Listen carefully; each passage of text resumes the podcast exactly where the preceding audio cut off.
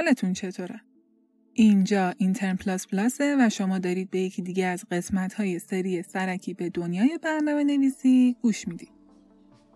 توی این قسمت من که زهرام قرار باهاتون کلی راجع به هوش مصنوعی و مشتقاتش صحبت کنم.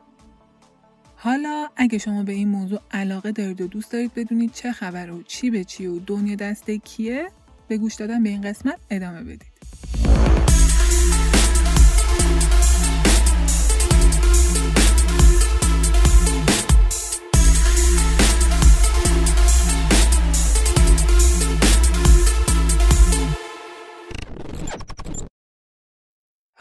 از اینجا شروع کنیم که اصلا هوش مصنوعی یعنی چی؟ هوش مصنوعی یا Artificial Intelligence یه شاخه از علوم کامپیوتریه که هدف اصلیش اینه که ماشین های هوشمندی تولید کنه که بتونه کارهایی که نیاز به هوش انسانی داره رو انجام بده. در واقع یه حالت شبیه سازی هوش انسانی برای کامپیوتره. یه ماشینی که بتونه مثل انسان فکر کنه، عمل کنه، یاد بگیره و حتی مسئله حل کنه. در حال حاضرم یکی از شاخه های ترند کامپیوتره که خیلی هم طرفدار داره. حالا شاید براتون جالب باشه که اصلا استارت این موضوع کی خورد. موقع جنگ جهانی دوم وقتی که ارتش آلمان برای رمزنگاری و ارسال امن پیامهاشون از ماشین انیگما استفاده می‌کردن یه دانشمند بریتانیایی به اسم آلن تورینگ اومد سر از کار ارتش آلمان در بیاره و کدهاشون رو اصطلاحاً دیکود یا رمزگشایی کنه که اتفاقا تونستن ماشین بمب رو بسازن یا بامب و این ماشین انیگما رو دیکود کرد. حالا بریم راجع به سطوح هوش مصنوعی صحبت کنیم. اگه خیلی بخوایم مته به خشخاش بذاریم، کلا به سه سطح تقسیم میشه. هوش مصنوعی محدود یا نرو، هوش مصنوعی عمومی یا جنرال و هوش مصنوعی سوپر. یادتونم باشه که اینا نوع نیستن، سطحن. حالا جلوتر صحبت می‌کنیم راجع به نوعاشون. هوش مصنوعی محدود که بهش ویک آی هم میگن که یعنی هوش مصنوعی ضعیف هوش مصنوعی اینجا فقط می‌تونه از اختیارات محدود و وظایف تعیین شده استفاده کنه. ماشین اینجا توانایی فکر کردن نداره. حالا مثل چی؟ مثل مثلا سیری، کورتانا، الکسا، مثلا ربات سوفیا، ماشین های خودران و اینجور چیزا خلاصه. دومیش که هوش مصنوعی عمومی جنرال بود این یکی هم یه اسم دیگه داره که بهش استرانگ آی گفته میشه. اینجا ماشین توانایی تصمیم گیری رو پیدا می‌کنه و توی این برهه زمانی هوش مصنوعی عمومی وجود نداره عملا. اما پیش بینی حاکی از اینه که به زودی میان پیشمون. این یکی مثل چی؟ مثل دستیار پزشک. البته این که الان پزشک از هوش مصنوعی استفاده می‌کنن برای جراحی و تشخیص بیماری و اینا یه بحثه این که یکی باشه مثل پزشک که دنیای اطرافش رو درک کنه و ظرفیت مشابه برای انجام فعالیت و یادگیری داشته باشه یه بحث دیگه است. هوش مصنوعی عمومی تا حدودی می‌تونه نگران کننده هم باشه البته. به قول هاوکینگ توسعه هوش مصنوعی عمومی می‌تونه پایان نسل بشر رو رقم بزنه چون می‌تونه اختیار خودش رو بگیره دستش و دوباره خودش رو طراحی کنه. آخری هم هوش مصنوعی سوپر بود که توی این سطح توانایی کامپیوتر رو از آدما می‌زنه جلو و بهش مثلث میشن. ولی خب نگران نباشید. هنوز در حد فرضی است. حالا یه مقایسه کلی بخوام داشته باشم از این ستا اینجوری میشه که هوش مصنوعی ضعیف جاییه که فعلا ما قرار داریم. هوش مصنوعی عمومی آینده که می‌خوایم بهش بریم و هوش مصنوعی سوپر آینده که برای هوش مصنوعی ما می‌بینیم. حالا یادتونه گفتم اینا نوع نیستن سطحن حالا اینجا می‌خوایم بریم سراغ انواع هوش مصنوعی اونا رو دستبندی کنیم البته اینم در نظر بگیرید که این دستبندی بر اساس کاربردهاییه که دارن که به چهار نوع تقسیم میشن. اولیش ماشین های واکنشگر یا انفعالی یا ریاکتیوه. دومیش هوش مصنوعی با حافظه محدود یا لیمیتد مموریه.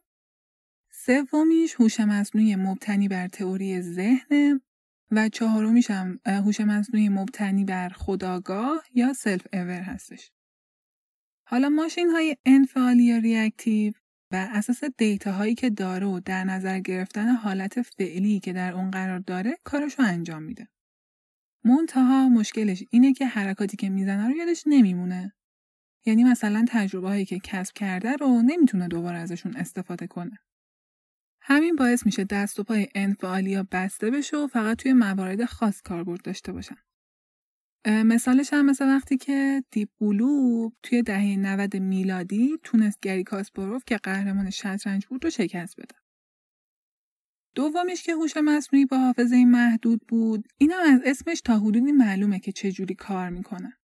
برعکس قبلی تجربهش رو ذخیره می‌کنه اما نه برای همیشه. برای یه مدت کوتاه. همین باعث میشه تصمیماتش بهینه و آگاهانه باشه. مثل چی؟ مثل ماشین های خودران که از طریق سنسورهایی که دارن می‌تونن آبه رو تشخیص بدن. یا لاینی که داره توش رانندگی می‌کنه رو عوض کنه. کلا دیتا ها رو تا زمانی ذخیره می‌کنه که یه تصمیمی رو بخواد توی آینده نزدیک بگیره. بعدی ماشین مبتنی بر تئوری ذهنه. این نوع از هوش مصنوعی به اون صورت تحقیقات تکمیلی براش انجام نشده. و هنوز دارن روش کار می‌کنن اما کلا اساسش اینطوریه که تمرکزش روی هوش هیجانی افراده تا بتونه باورها و افکار رو بهتر درک کنه و تأثیری که هر کدوم از اینا روی تصمیم گیری یه فرد می‌ذاره رو متوجه بشه. این نوع از ماشین می‌تونه تصمیم گیری رو درک و آنالیز کنه. ماشین بعدی که ماشین خداگاهه این یکی هم مثل قبلی هنوز وجود نداره. چون این ماشین باید بتونه بدون دخالت انسان تصمیم گیری رو انجام بده و می‌تونن بفهمن توی چه حالتی هستن و بر اساس دیتاهایی که از بقیه دریافت می‌کنن متوجه میشن احساس بقیه راجبشون چیه. حالا راجب اینکه ماشین ها بتونن مثل انسان ها رفتار کنن آلن تورین که یه ذره قبلتر راجبش صحبت کردم اومد یه تستی رو انجام داد که اسمش هم گذاشت تست تورین و توی سال 1950 مطرحش کرد. تست تورینگ اینو میگه که اگه یه دیوار رو در نظر بگیریم که یه طرفش یه ماشین باشه یه طرف دیگهش یه انسان قرار گرفته باشه. اگه از طریق سوال و جوابی که بین این دوتا صورت می‌گیره آدمه نفهمه اونی که پشت دیواره یه انسان یا ماشین ماشین تست رو برنده میشه. حالا جالبه بدونید که مثلا concept هایی که ازشون captcha و اینجور چیزا حاصل میشه تست تورینگ معکوسه. برای تست تورینگ ماشین باید چهار تا ویژگی رو داشته باشه. اولیش پردازش زبان طبیعی یا Natural Language Processing. این برای اینه که بتونه محاوره داشته باشه و ارتباط برقرار کنه. که حالا جلوتر بیشتر راجع به اینو توضیح میدم. دومیش بازنمایی دانش یا Knowledge Representation که بتونه اطلاعاتی که دریافت می‌کنه رو ذخیره کنه. سومیش استدلال خودکار یا automated reasoning که اینجا از اون اطلاعات ذخیره شده استفاده می‌کنه و به سوالا جواب میده. حتی ممکنه این وسط به یه نتایج جدیدی هم برسه. چهارمیش یادگیری ماشین یا ماشین لرنینگ که برای انتباق با شرایط جدید و شناسایی و استخراج الگوهاست تا بتونه ازشون بعدا هم استفاده کنه.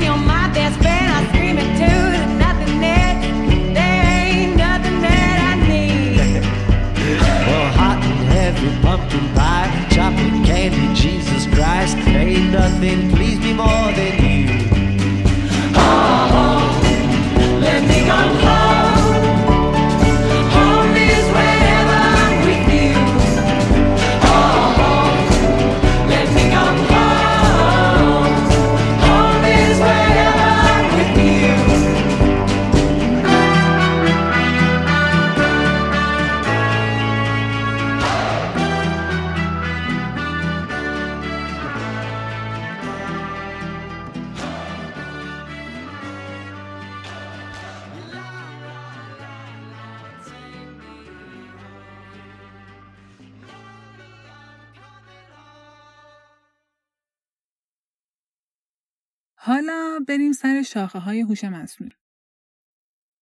تا اینجا یه سری تئوری های لازم رو گفتیم که شما یه دیدی پیدا کنید نسبت به این داستان. از اینجا به بعد می‌تونید یه دونه از اینا رو انتخاب کنید و شروع کنید به تحقیق و بعدش هم که توش می‌تونید کار کنید.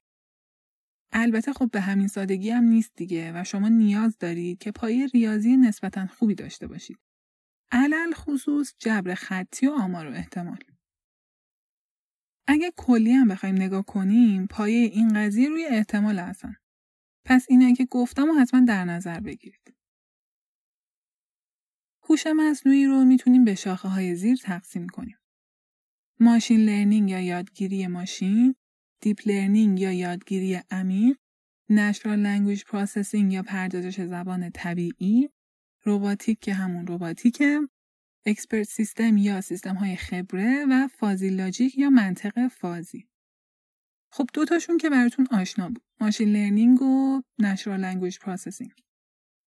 همونطور که گفتیم یادگیری ماشین یه علمیه که ماشینا یاد می‌گیرن تا بتونن برای پردازش و تجزیه و تحلیل دیتا ازش استفاده کنن. چجوری؟ سیستم از دیتاها، دستورالعملا یا تجربه ها به یه سری الگو یا پترن می‌رسه و بر اساس اون شروع به تصمیم گیری و حل می‌کنه. کلا هدف یادگیری ماشین اینه که بدون کمک آدما کامپیوتر رو بتونن یادگیری داشته باشن و خب هزار تا الگوریتم مختلف وجود داره که اینا همشون بر اساس سه تا الگوریتم اصلی هن. که اون سه تا الگوریتم اصلی اولیش سوپروایزد لرنینگ یا یادگیری با نظارت دومیش unsupervised learning یا یادگیری بدون نظارت و سومیش هم reinforcement learning یا یادگیری تقویتیه. یه توضیح مختصر بخوام بدم راجع به این الگوریتما فرض کنید می‌خواید یه جوری به ماشینتون بفهمونید که فرق قناری و خروس چیه. یه جوری که اگه بعدا ازش سوال پرسیدید با درصد خطای کمی بهتون جواب درستو بده. خب می‌تونید با این ستا انجامش بدید. با نظارت اینطوریه که شما روی عکس یا هر چیزی لیبل گذاری می‌کنید و میگید این قناریه، این خروس، این فلان و این حرفا. بعد از اینکه شما لیبل گذاری کردید ماشین بر اساس اون لیبل یا برچسب ها یاد می‌گیره. برای بدون نظارت ما هیچ برچسبی نداریم. یکی از روش های بدون نظارت که بهش مصورسازی هم میگن شما یه تعداد خیلی زیادی عکس میدی به ماشین بعد ماشین خودش بر اساس اون الگوریتمی که داره باهاش پیاده سازی میشه ساختار عکس رو پیدا می‌کنه و دستبندی می‌کنه. یادگیری تقویتی دقیقا مثل یک کودک نوپا میمونه که شما می‌خواید یه چیزی رو بهش یاد بدید. وقتی یه چیزی رو بهش یاد می‌دید، هی میای ازش سوال می‌پرسی که ببینی اون بچه یاد گرفته یا نه. اگه درست جواب داد، خب مثلا یه آب نبات بهش می‌دید که اون بچه بفهمه درست جواب داده. اگر هم غلط جواب داد که خب شما هیچی بهش نمی‌دید، بعد اون بچه باز می‌فهمه که غلط جواب داده. در هر دو صورت داره یادگیری تکامل پیدا می‌کنه. این هم دقیقا همونه. منتها دیگه آب نبات نمیدی. یه سری راه ها وجود داره. مثلا یه پال سیگنال میدی بهش و اون می‌فهمه درست جواب دادی یا نه. منظورم از اون ماشین دیگه. در کل هر کدوم از این بخشا پتانسیل اینو دارن که یه پادکست جدا بشن. حالا شما می‌تونید بهمون بگید که به کدوم بخش علاقه بیشتری دارید تا قسمت بعدی راجع به همون باشه. یادگیری عمیق اینم اتفاقا نوعی از یادگیری ماشینه که ایده طراحیش بر اساس یادگیری ذهن و شبکه عصبی انسانه. الگوریتماش هم اینطوریه که با دیتاهای کم جواب درستی نمیدن بهمون. اصولا با حجم بالاتر دیتا عملکردش هم میره بالاتر. بنابراین برای پیاده سازیش نیاز به کارت گرافیک های خیلی قوی داریم. هرچی دیتا و زمان بیشتری بهش بدیم جواب بهتری هم بهمون میده. بعدی که Natural Language Processing یا همون پردازش زبان طبیعیه برای محاوره بین انسان و کامپیوتره. هدفش اینه که زبان انسانها رو بتونه بخونه و متوجه بشه. مثلا فرض کنید یه انسان با یه ماشین صحبت می‌کنه.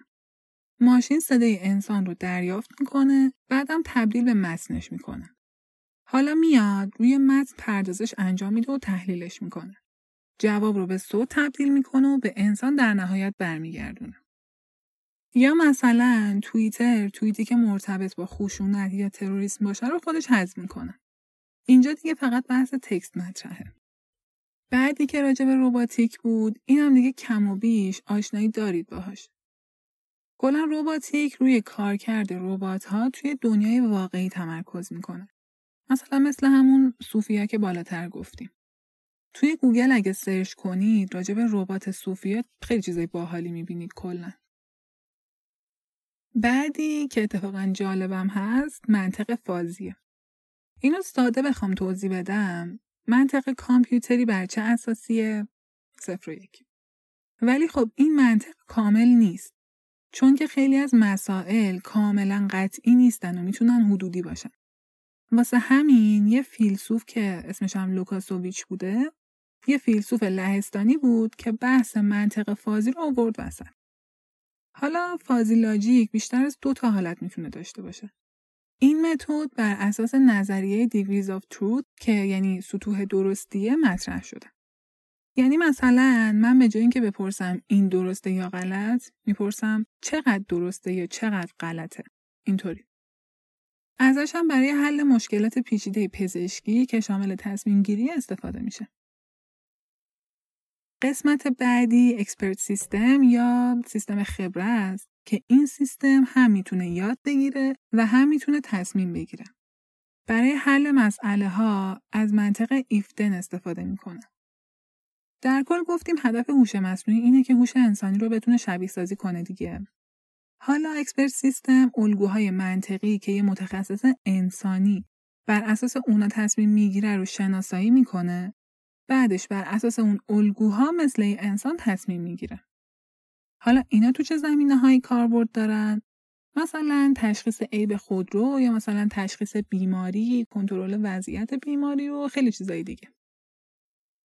جالب اینجاست که سیستم خبره می‌تونه با منطق فازی در هم تنیده بشه و اصلا یه چیز عجیب غریبی از کار در میاد.